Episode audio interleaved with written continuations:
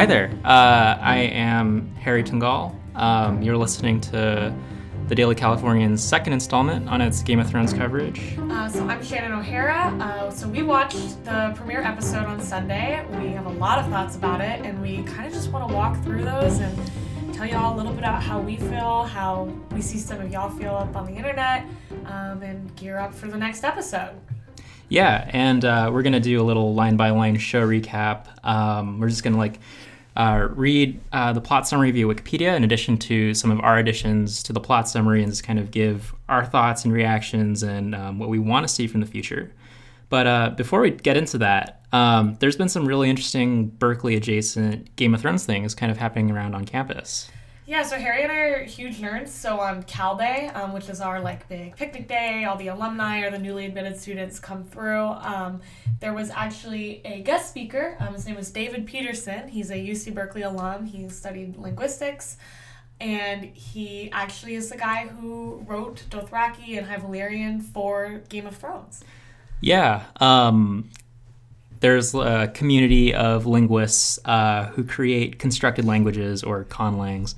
Um, and he's one of them, and he's worked on like Thor: The Dark World, um, some other pretty high-profile projects. Doctor. Strange, yeah, a lot of Marvel, um, uh, Warcraft, the Warcraft movie, a bunch of other stuff. Um, it was a really fascinating talk. Um, I learned that Star Wars is actually terrible in their conlangs. That they, uh, he, um, David Peterson mentioned how in uh, Return of the Jedi, there's this scene where um, there's an alien speaking in an alien language, and uh, the same exact word is used to mean completely two different things. Um, so that's fun. Yeah, so it was just really weird because I think when people speak these constructed languages on shows, we tend to gloss over it, not really listen, we just read the subtitles. But the amount of like intricate thought that David Peterson was putting into the grammar and the syntax and um, thinking about how words might phonetically sound similar such that you might use the wrong one if you're a non-native speaker. Um, all this detail was really fascinating and afterward harry and i left and we both took pictures on um, a replica of the iron throne um, so if you want to know how the season ends it does end with me and harry on the iron throne Spoilers. Do we? Um, Do you think we'd share the throne, or like would one of us kill the other to like wield sole power? Like, how do you think that would go? i think you and i get along pretty well so i i want i would be down to share the throne with you but um, you know if you start doing things that i don't like i will off you I accept that. um, yeah, we're we're we're we're all for productive leadership. Anyway, spoilers for the end of Game of Thrones. Shannon and I end up on the throne. yeah All right. But let's talk about the new episode. Um, so it opens up with a new title sequence, which was so exciting. Uh, the music's the same. It was super cool to listen to, but we kind of see a more intricate look at Westeros rather than just kind of this broad landscape feel. We're going inside structures, into buildings, into cities, and getting a bit more of like an intricate look of some of the um, places where scenes will be set this season, which I thought was really cool. Yeah. Uh, notably, there is the giant gaping hole in the wall, um, and this kind of sets the tone. It kind of almost reminds me of the way that like the Marvel movies recently, kind of like the Marvel logo like turns to dust, and like it's like oh my god, this existential Yeah. threat that like immediately faces you. Yeah, speaking of the wall coming down, like I feel like I saw nothing on the internet about people being concerned about that, which Which is a little weird. come on y'all, like that's The world is about to end, um, and people don't seem super concerned about We it. We get it. People are more concerned about incest, but um, I think the wall coming down is a big deal, and we should all be afraid, even if we I- knew it was coming. I agree. Um, to quote Jonathan Van Ness from Game of Thrones, um, "The wall is down. There's a woman on the throne, and that's the America I want to live in." um, anyway, um, just kind of kicking it off with our line by line recap. Again, this is via Wikipedia with some of our own additions.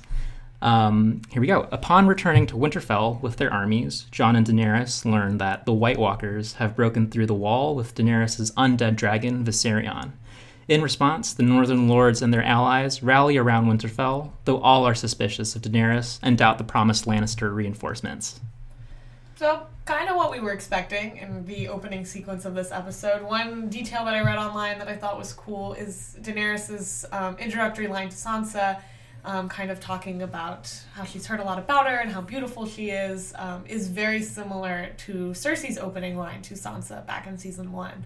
Um, and maybe they're trying to draw an interesting comparison between Cersei and Dany. Um, that's something that I would be interested in seeing. I think their parallel is kind of an underrated one um, in terms of how we think about characters being very similar to each other. But yeah, so that was cool. Yeah. Um, speaking of parallels, um, Aftermark, uh, but a ton of parallels between this Yeah. first episode of season eight and the first episode of season one. Um, there's that we open with uh, the kid kind of pushing his way through the crowd and then climbing up uh, the tree to see the thousands of Unsullied and Dothraki armies war- uh, marching into um, Winterfell.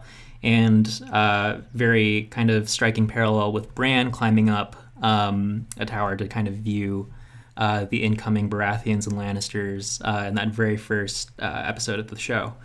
Um, little, a few more parallels that are a little more significant that we can kind of get to later Yeah, on, we'll but um, yeah, it's coming around full circle, which is uh, yeah fascinating to watch. Yeah, a small detail we liked also in this opening sequence um, where they're in the hall and they're all meeting and they're talking is people are really concerned about how they're going to feed all these new armies and the dragons and that seems like something in the last season when there's all this kind of crap going on like we really shouldn't care um, there seems to be bigger and better things to be thinking about but it's a practical concern I think with my stomach, so Yeah. I mean I relate. Um, yeah which makes sense given this was a something that you predicted actually would Yeah. I honestly don't remember if it was me or if it was someone else in our like little screenwriting uh, group. For those of you who are new to the show, um, I was in a screenwriting class where uh, me and several other screenwriters had to like write a spec script for the first episode of season eight. Um, and one of our predictions was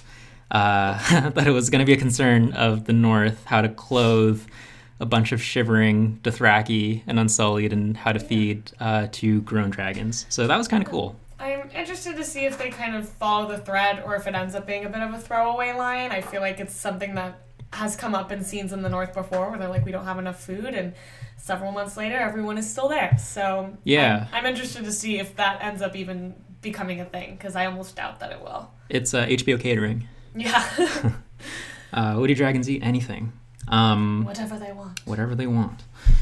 All right. Um, so yeah, Sans. Uh, next up, uh, just going chronologically in the episode, Sansa and Tyrion meet for the very first time since Joffrey's wedding, and Sansa calls out Tyrion for naively believing that Cersei is sending an army. Yeah, I thought this was interesting, um, pitting together the characters who have traditionally been portrayed as kind of the two smartest on the show, especially as of late. There's a lot of talk in this episode about Sansa being the smartest character and um, being the one that you should watch out for in terms of all the strategy that's taking place, um, all the power grabbing. Um, I think there's a little bit of a. I'm a little bit confused about it. I mean, Jon even brings it up where he says Sansa feels like she knows everything, and I almost wonder if he's right about that. But um, yeah, I guess we'll just have to wait and see. Yeah, there's um in kind of like the power rankings of who people think should end up on the throne, Sansa kind of comes up a lot. Um, she kind of seems to be the one. Uh, I mean, she's running the show. She's been running the show. She's just trying to like finally get her credit. Um, you know, it'll be interesting to see how that like works out. Um, something that people have raised um, kind of in the weeks leading up to this premiere and also uh, right after is how Tyrion fits in a show that's kind of moved away from um, The politi- palace intrigue. yeah, political squabbling, the things that Tyrion's good at. Um, so you have some feelings on how this like this issue. I, I don't really like this point. Um, two reasons. One, I wouldn't be surprised if at the end we find out that Tyrion like had this big grand scheme all along. Um, but also, I don't really like writing him off as an irrelevant character just because it's a lot more of this big grand spectacle of violence versus these little, um, yeah, like I said, palace intrigue dramas. Um, because I think his arc is so much more than just being like this clever strategist. There's so much we need to wrap up and get closure on as it relates to his relationship with Cersei and Jaime, um, and the role he will play, and what fingers crossed we're hoping will be Cersei's final demise. Um, so yeah, I will definitely stand by Tyrion on this one. I think he has a lot to offer this last season. Yeah, and I think it's just it's just the show kind of like finding its footing. I think um, people kind of say that like uh, you know it's Tyrion's made several bad decisions in season seven, kind of invade uh, the incursion into Winterfell wasn't a huge huge success for Dany, um, and people kind of uh, point the finger at Tyrion, but I suppose if we're being generous, I mean, the show's just figuring out um, how to deal with itself, and it's maybe growing pains. And hopefully, with two years off in between season seven, season eight, uh, the showrunners might have something better in mind for Tyrion, like you said. Yeah. yeah. It does like this first episode was a little underwhelming. I mean, he does just make a lot of eunuch jokes, and um, they lean more into his comedic value. Um, but some of his dialogue in the past has just been so elegant and clever um, and really wonderful to Yeah. watch Peter Dinklage work with. So I'm hoping we get more of that. Yeah. And I mean, kind of to that note, how do we feel about putting him with Davos and Varys? I kind of like that dynamic. I Um, I love his relationship. Um, I think they're just like they're the funnest like peas in a pod to watch um, play off each other. Um, especially um, Davos and Tyrion coming from such different backgrounds and perspectives on things, but in a lot of ways agree with each other and meeting in the middle. And there's a lot of yeah comedic value to that, but I think they can be really productive in terms of the narrative as well. Yeah. Um, speaking of which, and we can kind of get into this later, but uh, the suggestion that kind of arises out of their conversation together in this episode is maybe Don and Jan- maybe uh, Don and Janny. Don and Jenny, Yeah, Don and. Janny. Um, Jon and Dany um, should just get married, um, and we can kind of get into that a little bit later um, with uh, the Aladdin moment. But um, yeah, it'll be yeah, it was a it was an interesting thing to kind of feel like it's not just the fans talking about that relationship. The characters see it and they're trying to leverage it to the advantage of um, winding up on the Iron Throne, which was a a fun moment for fans to watch. I will add, um, while we're on the subject of Varys, is that if you tuned in last week, you will know that I firmly believe that Varys is a merman. Um, there was nothing in this episode that contradicted that belief. Um, my evidence, as you probably know, is very compelling. Um, it's just that he crossed an ocean really fast. Wait. And- so you didn't see the post credit scene where Varys jumps into the sea and like swims to Essos. oh, that's awesome. I'm going to have to go back and find that. Uh, but stay tuned. I will update you once I feel that I can no longer keep up this theory, but I think it's going to last. this is going to be the through line for this podcast, and we're sticking with it. Yeah, we really like it. Varys is a merman. Um, we can talk about it. All right. Um, anyway, speaking of sea, yeah. Things. Ocean. at King's Landing, Euron returns from Essos with the Golden Company, led by uh, another Harry, Harry Strickland. Um, and then Euron consummates his relationship with Cersei. Yeah, I do feel the need to publicly apologize. I watched this episode with Harry, and Harry Strickland appears on screen, and someone goes, "Well, what's that guy's name?" And I go, "Oh, it's some guy with the stupid white dumb name. um, I think it's like James or something." And then Harry did reveal to me that the character's name is Harry Strickland. So I do apologize for um, thinking your name is lame. Um, I, uh, on air, accept your apology. Um, and this is a shining example of how apologies and politeness should work in society. um, if only Westeros were more like this podcast, is basically what we're saying. Um, anyway, in any case, uh, we have some feelings on this horrible, horrible match made in hell uh, between Euron and Cersei. Uh, we have insane pirate and uh, terrible, awful monarch, um, who honestly kind of deserve each other, but also seeing them uh, Yeah. together is.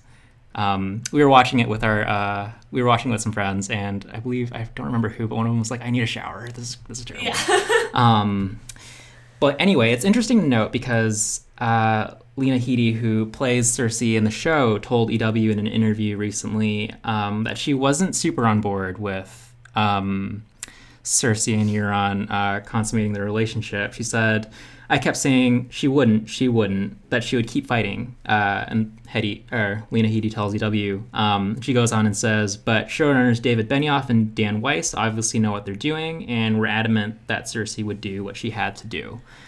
I don't know. I'm kind of with Lena Headey on this one. Yeah, I honestly don't think Cersei would do it. No. Um, unless she's trying to pass off her uh, baby, well, potential baby. We don't know if it's a real thing, um, as um, her child with Euron. But yeah, I think there was that line where she says, "If you want a queen, you have to earn her," um, and that we in the moment that kind of felt like such a like powerful way to cap it off um, and just kind of tell Euron to go away. Um, that it felt a little bit weird uh, when they actually got together. I don't know. Yeah, no, I completely agree. Um, I'm in the camp of people who don't think the baby is real. Um, I think it was a either a ploy to trick Tyrion or somehow Tyrion is in fact working with Cersei in ways that we don't understand yet. But I don't know. I think it's kind of suspicious. Um, in which case, the Euron thing seems so pointless. But Yeah. maybe I've got it figured all wrong. Well, who knows? Um, but it does seem like they're kind of gesturing towards something there. Yeah. Um, and yeah, other another thing of note: war elephants. Cersei really wanted some elephants. Cersei really wants the elephants. I don't blame her, honestly. I just think it was the most bizarre subplot that could have come up in this episode. Um, yeah, I have no idea what to do with that. I think one of the funniest lines in this sh- in like this episode that wasn't supposed to be funny was I think it was Harry Strickland that was like, "Yeah, elephants don't do super well on the water, Cersei. I'm sorry." Yeah. Um, which I I think Cersei would know that um, being her, but who knows? Who Um, knows? this could be a case of Chekhov's war elephants, where uh, you set it up in the beginning and then later on somehow the elephants made their way across the water. Um, could be a Dumbo mean- thing where they just fly. Maybe they're also mermen. Who knows? They might also be mermen. Um, I I would support that. I think all characters can potentially be mermen on the show. Um, but ultimately, yeah, it's moments like that where we kind of see that maybe Cersei doesn't have as much foresight as we would expect for a character who has survived and been in power for this long, um, which is something that we kind of get into with our next um, event that happens in the episode, which is when Qyburn, on Cersei's orders, bribes Bronn to kill Tyrion and Jaime. So, a couple things on this. Um, one, it does feel like this is another example of um, Cersei the character, or maybe also just the show not really being able to give Cersei um, the kind of edge that we might assume that she has. But this doesn't feel like the smartest thing to do, just because we know that Bronn is super loyal to Jaime. Um, we know that he's pretty loyal to Tyrion as well. So even though Cersei kind of gets to at Bronn's kind of like external motivation of I want like a castle, um, I do feel that should Bronn go to the north to supposedly kill Jaime or Tyrion or and Tyrion, um, I don't think Cersei's gonna get what she wants. Yeah, I agree with that. And it was something that we talked about in the context of just kind of we miss the political strategy, intrigue aspect of the show, and we kind of feel like if that has died in favor of logistical maneuvering, as you put it. Um, and I think that's a fair issue that the show has struggled with as it grows in scale. Um, and it's interesting that in the most intense war um, that we've seen on the show is kind of when the weakest strategy is coming into play. hmm But they do seem to be putting a lot of that um, well, intelligence and cleverness back onto Sansa, which will be interesting to see how a different character works within that kind of Yeah. system. Yeah, and worth noting too that you know this could just be like as we said, logistical kind of maneuvering on the show's part to put Bronn in the Battle of Winterfell uh, in time for episode three. Um, so who knows? Maybe Harry thinks Bronn's gonna die, and I won't hear it. I will not have it. I love Bronn. Look, I do too. Um, he's he's a solid. Well, I was gonna say he was a solid dude. Is anyone in Westeros a solid? He's really not. Um, he's not like a great guy, but he's just. I want him to like get what he wants. He's been like working so hard just to get his like stupid little castle. He'll he'll arrive at Winterfell. Someone will tell him, "Hey, that's your castle." And then the Night King will do like a flyby on Viserion, and then You're just so like take out. Bronn. You could be like on the Game of Thrones writing staff. HBO, I'm I'm free. Um, hire me, please. English major, please. Um, anyway, uh, yeah, sorry, Bronn. Um, but yeah, moving right along. Speaking of people who uh, probably should die Ugh, soon, I hate this guy. just for uh, just cause. Uh, Theon rescues Yara, who sets out to reclaim the Iron Islands. Theon returns to the north to help fight against the army of the dead. I will note that Harry's whole note in our outline of this podcast literally just says, This was bad. Uh, yeah, the Daily Cal uh, has a great arts department. We are very strong art critics, um, and that is my take. it was bad. It was just such a stupid thing that no one needed. Like, it was kind of like what we were talking about with maneuvering. It was just a way to get Theon back up toward the battle with the army of the dead, um, which I don't need. I don't need him there. He's not going to contribute anything. um, so yeah, I'm I'm over it. I was talking with Harry about whether I'd rather see Theon dead or not, and it's kind of conflicting because if he's gonna die at the end of this season, well, I'll shake my fist and be like, if you were gonna kill him off, you should have just done it earlier. Um, but also, if he survives, I'll be annoyed because he, I don't know how he did that. uh, what is dead may never die. Um, yeah, I do feel conflicted about how the show handles the Yara rescue because, I mean, just logistically, Euron goes to Cersei, and in that time, Theon sneaks aboard and frees Yara. It's very easy. Um, so easy, Theon could do it. yeah, literally. Um, and you know, I feel conflicted because at once you're like, oh well, all right, whatever, show. Um, but on the other hand, it's kind of like, well, if you drag this out, we're just gonna get irritated because like it's dragging it out um, way too long. So. I think the main takeaway here is Theon should probably just die by episode Yeah. three. Um, yeah, should bite it. Um, that being said, we love Yara. Um, Yeah. And we really hope that Yara makes it back um, to the Iron Islands and is able to reclaim it. Um, that would be sick. We love Yara. yeah. Um, I think if my memory serves me right, Yara is going back to the Iron Islands to have like a stronghold of someplace where the dead Yes. can't reach. Yeah. Yes. So that seems like a very str- good strategic move. Yeah, of one of the few. I mean, if if they lose the Battle of Winterfell, which seems pretty likely to me, um, just based on uh, internet chatter, um, the Iron Islands could serve as like, you know, uh, a place to rec- like regroup Yeah. and um, recover. Um, maybe it's because Endgame comes out in a week, but I'm thinking of the Iron Islands as Hawkeye's farm, where people go to like yeah. catch their breath. very similar. Um, but yeah, speaking of Winterfell, um, back at Winterfell, Jon reunites with Bran and Arya in tear-jerking, beautiful forehead-kissing moments, um, and he learns to ride Rhaegal with Daenerys' encouragement. I think the biggest takeaway from this episode is I really want to give Kit Harington a hug with like the fur coat on. Oh my god, I would do anything for Kit Harington to kiss my forehead with his eyes closed like that. Like I just want to be that important. Um, it's so cute. Would you rather have like a forehead like kiss or like Iain Glen to like stare into your eyes and Oh. like say Khaleesi? For those of you that don't know this, I'm obsessed with Iain Glen and Jorah Mormont. Um, and I'm probably the only one who is like that. Um, so this question is really challenging for me. Um, I might have to take Iain Glen on this one. I just feel like I've really been in that camp for a long time, and but I do have a Jon Snow pillowcase, so he's definitely a present love interest in my life as well. Um, I, I mean, why you have to choose? Um, that that was a cruel cruel question for me. Um, so I'm like the anti Daenerys, where like neither like I would have nothing with either of them. Um, yeah, that's kind of who I am, I guess, in the Game of Thrones world. Interesting. Speaking of Dany, I know you have some thoughts on. Well, I mean, let's talk about Arya's um, like that reunion Yeah. moment first. Um, kind of similar to my Theon note. The one note that I have on Arya and Jon's reunion is good. Um, yeah, it was a it was really well done. It yeah, was a it was reunion that we've waited forever for. Um, we were so excited to see, and it really paid off to see those two characters reunite.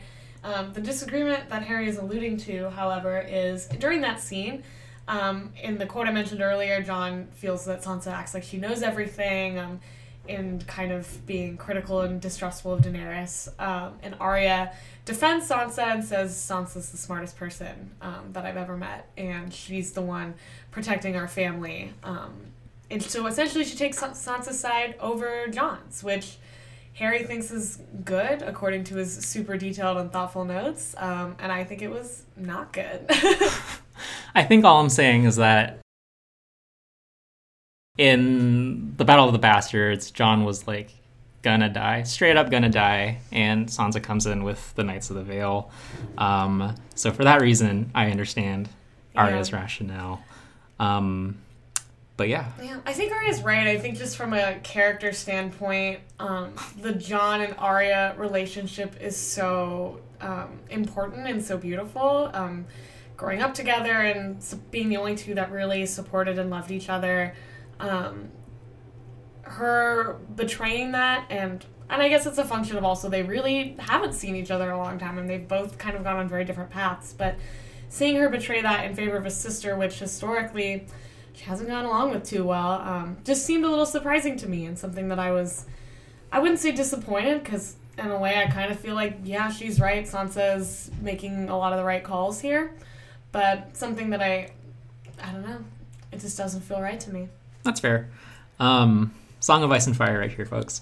Um, I I loved that. Uh, I loved. I did love that Arya takes that needle and that uh, they kind of have that moment of like, yes, this is the thing that connects us, and maybe the thing that'll save us both in the Yeah. battle to come.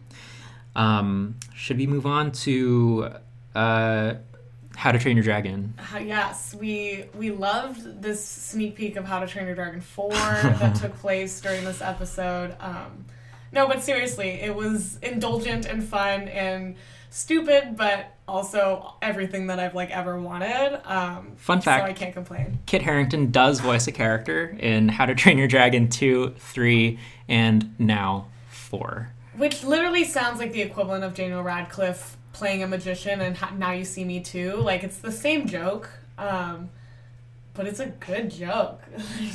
Uh, you're on an improv team, so that comes from the highest authority. Um, so yeah, it something worth noting. Uh, this comes from an interview um, from IndieWire. Um, if I'm not mistaken, I believe it's the visual effects um, supervisor for the show, but uh, it is confirmed um, that Jon will be riding on Rhaegal more in the season. Um, this is the quote from IndieWire. It's a little bit more of a roller coaster, and it doesn't have the purpose other than to get Jon comfortable with being on the dragon, which he later on will need to be. Uh, so that pretty much confirms that Jon is going to be riding around on Rhaegal um, to some capacity uh, in the rest of the season, which um, fans have wanted. Yeah, I'm Um, super excited. Kit Harington did not have a great experience his first time on this dragon. This other quote um, from the behind the scenes footage where he talks about writing a green screen dragon robot, um, which is a really cool phrase to get to say. Um, he reads, um, "My right ball got trapped, and I didn't have time to say stop. Say stop."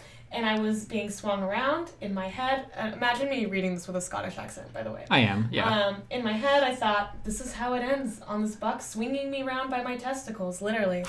Um, yeah, I wish I could have been there for that. Uh, yeah. Um, I guess I'm imagining like a bucking bronco in like a dive bar in the middle of nowhere. Well, obviously in like England, uh, where I'm Yeah. assuming they filmed the show. Um, and just Kit Harington in a fur coat, looking like Jon Snow, having the worst day of his life. yeah, now that you've said that, if anyone knows of a Game of Thrones themed dive bar that I can go to, um, please let us know because I would love to make it out there. I we have a bucket list going of things we need to do before we graduate, um, and we would put that on there faster than Varys swims, Swims. from one end of Westeros to the other. Um, so yeah, it is it is a silly scene. Um, Yeah. It is kind of Do you think it's romantic? Do you think they've got chemistry? I think you said it when we were watching this, but that's that's my ideal date, um, and I agree. Um, yeah, there is there is another IndieWire article that's like the Jon Snow and Daenerys romance isn't good because Kit Harington and Amelia Clark don't have chemistry. Um, I kind of agree. At least compared to his chemistry with Rose Leslie um, when she was playing Ygritte at the time, it definitely doesn't feel yeah, as sexy. I mean, Kit Harington is married to Rose Yeah. Leslie, so the chemistry there is going to be better than him with Emilia Clarke. But that being said, He's an actor. it He it didn't know. it didn't bother me. Um, maybe I'm just maybe I'm just really bad at critiquing acting. Who knows? Uh, Yeah. you're I honestly didn't really notice it until um, you brought it up in the notes, so I can't I can't say that I thought of it, but that is an opinion see that exists on the internet. Yeah, and I support you all who share that opinion. Um, speaking of opinions, people have opinions on Arya and Gendry. Oh, Uh, this next line is um, Arya asks Gendry to forge a weapon for her, um, and she also reunites with the Hound. what is the weapon? We want to know. There is a really interesting video put out by Nerdist um, that speculates that the weapon that she uh, presents Gendry with a schematic with um, looks a lot like a staff that she fights with in um, one of the season 8 trailers that HBO put out. And uh, they posit in this video this really interesting thing. Um, we're both big fans of Daredevil, uh, Yes. the Netflix Marvel show. Um, and they propose that it's kind of like a detachable billy club, where on one end you have um, dragon glass, like a spear tip Yes. that you can detach into a dagger, which we know Arya is great with. And then the kind of bottom end of this like detachable staff billy club thing is Hmm. Valyrian steel.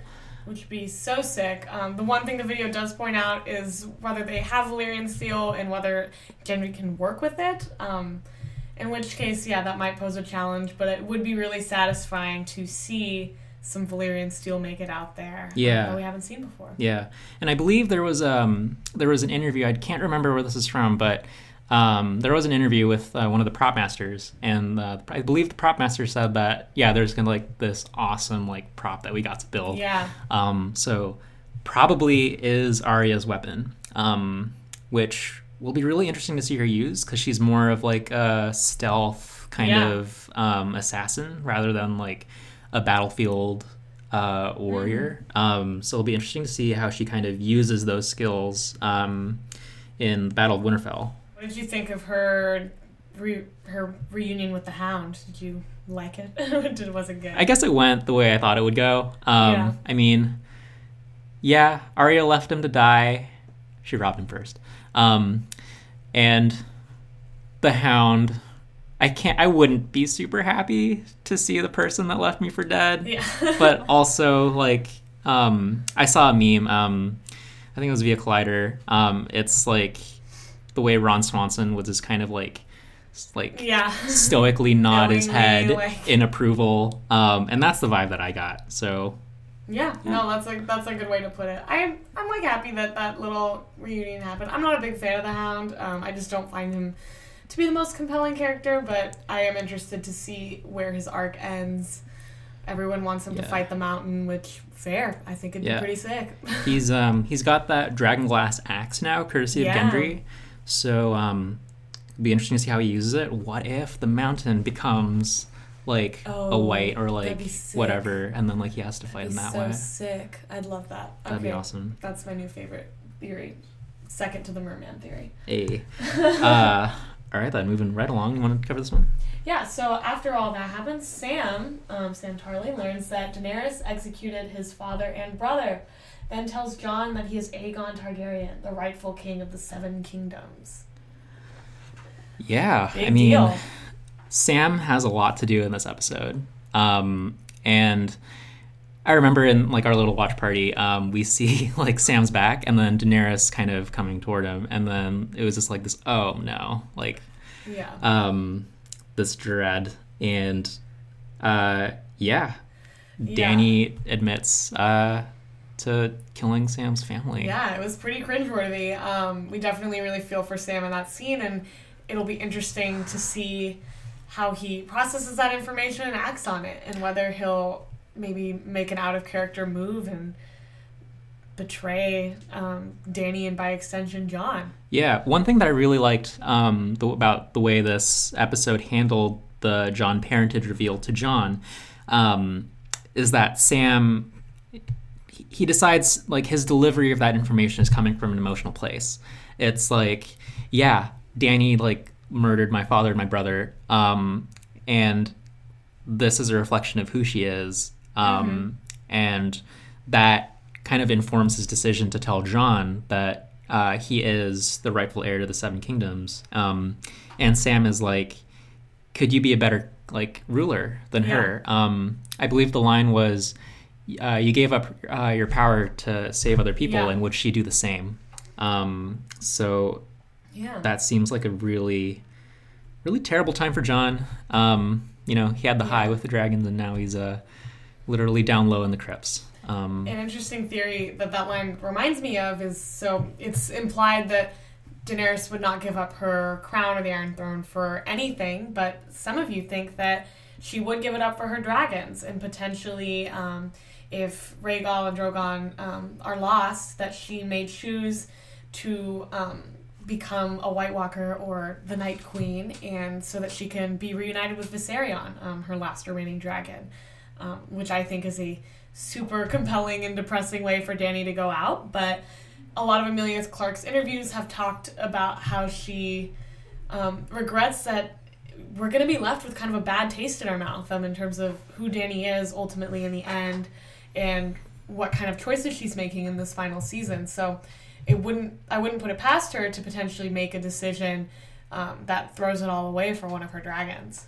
Yeah, um, that kind of really just gets gets at the heart of uh, her title, Mother of Dragons, um, and it'll be heart wrenching to see that kind of become literalized uh, in such yeah. a way that um, is leveraged for that like emotional gut punch should that happen.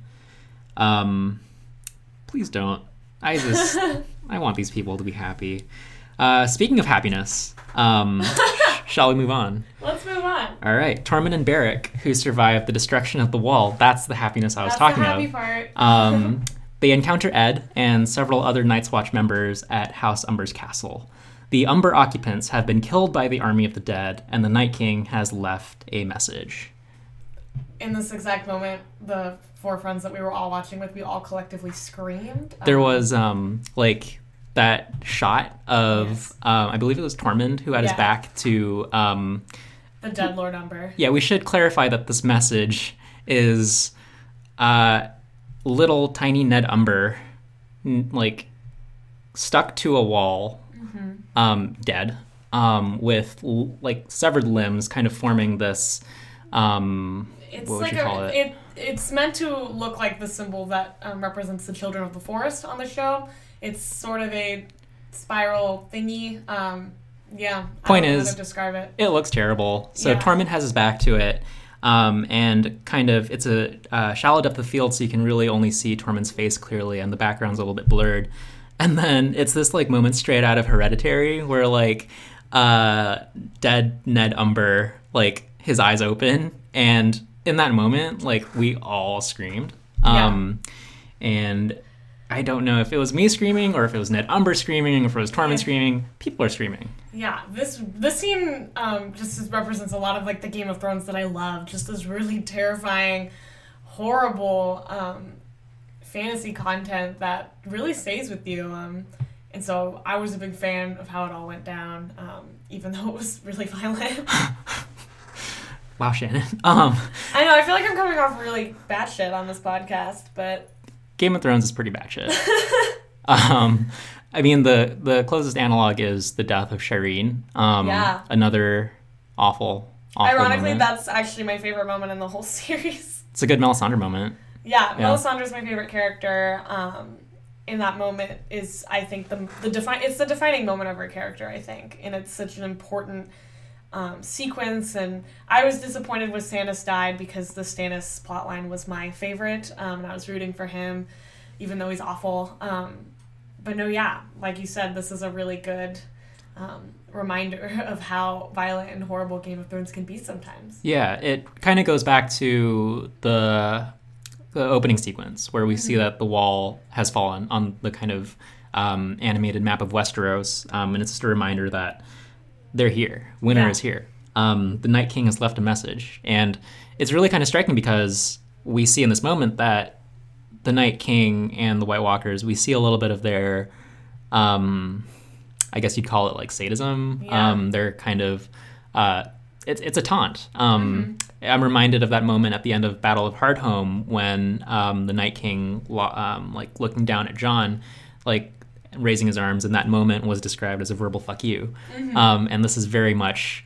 Uh, or a non-verbal fuck you, and like this moment is like Yeah. an extension of that. Yeah.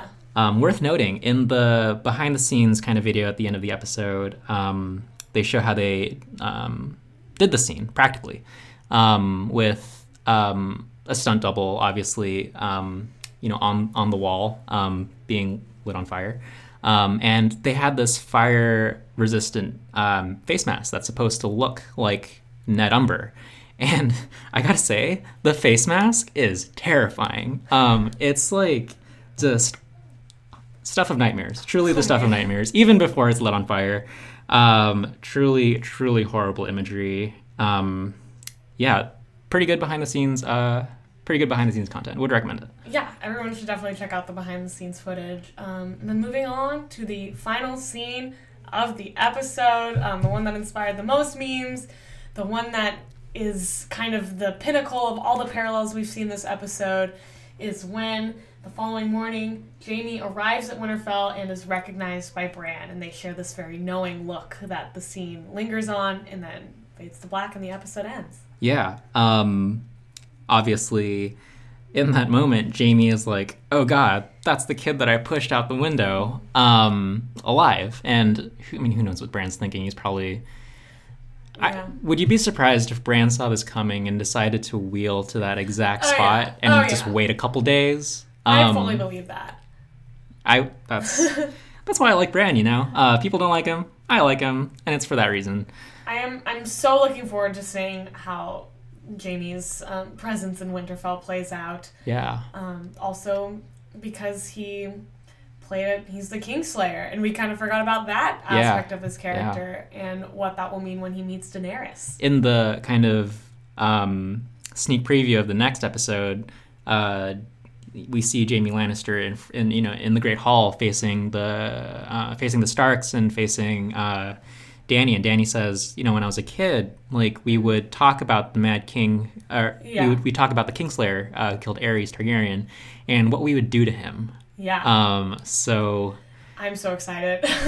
uh, for the sake of uh, our desire to see him reunited with Brienne, hopefully nothing happens. Hopefully, Um, but yes, next uh, Sunday's episode is going to be super tense um, when everyone realizes that the Kingslayer is Yeah. in Winterfell. but what just such a satisfying nod to the fans to end the episode on Jaime and Bran the same way that the very first episode of the show ended on those same two characters. Um, Yeah, very different circumstances, but just exactly that a reminder of how far we've come. yeah, Um, and I like to think of it as um, a bit of a thank you to the fans who have stayed around for that long and been present and can understand the importance and the meaning of that look that they share. yeah. Stayed around that long, been thoroughly depressed. Yeah, Uh, really been through this long. terrible, terrible things. um, almost makes me wonder, like, do we think that the last episode of season eight is gonna, in some way, mirror the Season one finale. yeah with Daenerys emerging unburnt? That would be so sick. What if instead of it's unburnt, it's like unfrozen? Spitballing here. I don't know. I'd like that. Um, no, yeah, that um, it will be interesting to see how the show keeps up um, the parallels, or maybe even discards that idea um, in favor of advancing the narrative. But Yeah. I'm looking forward to it. I love a good parallel.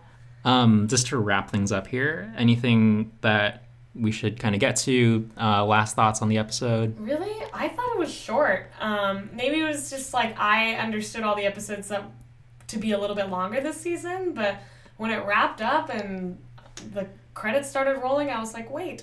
Yeah, I mean, to be more. fair, I could just watch like wholesome reunions oh yeah. for like another hour for an entire season, yeah. um, just to kind of undo.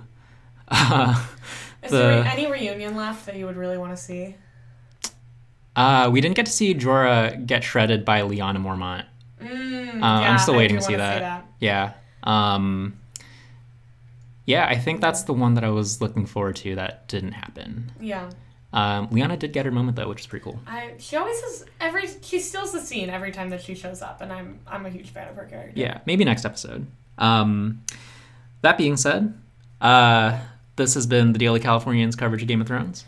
Yes, um, we will be back with more talk about Game of Thrones. Thank you guys for tuning in. If you have any flaming hot theories of your own that you want us to talk about, um, please tweet at Daily Cal Arts. Find us on Facebook. Um, yeah, you know where to find us. Yeah, pick up a paper. Um, and thanks for listening. All right, thank you guys.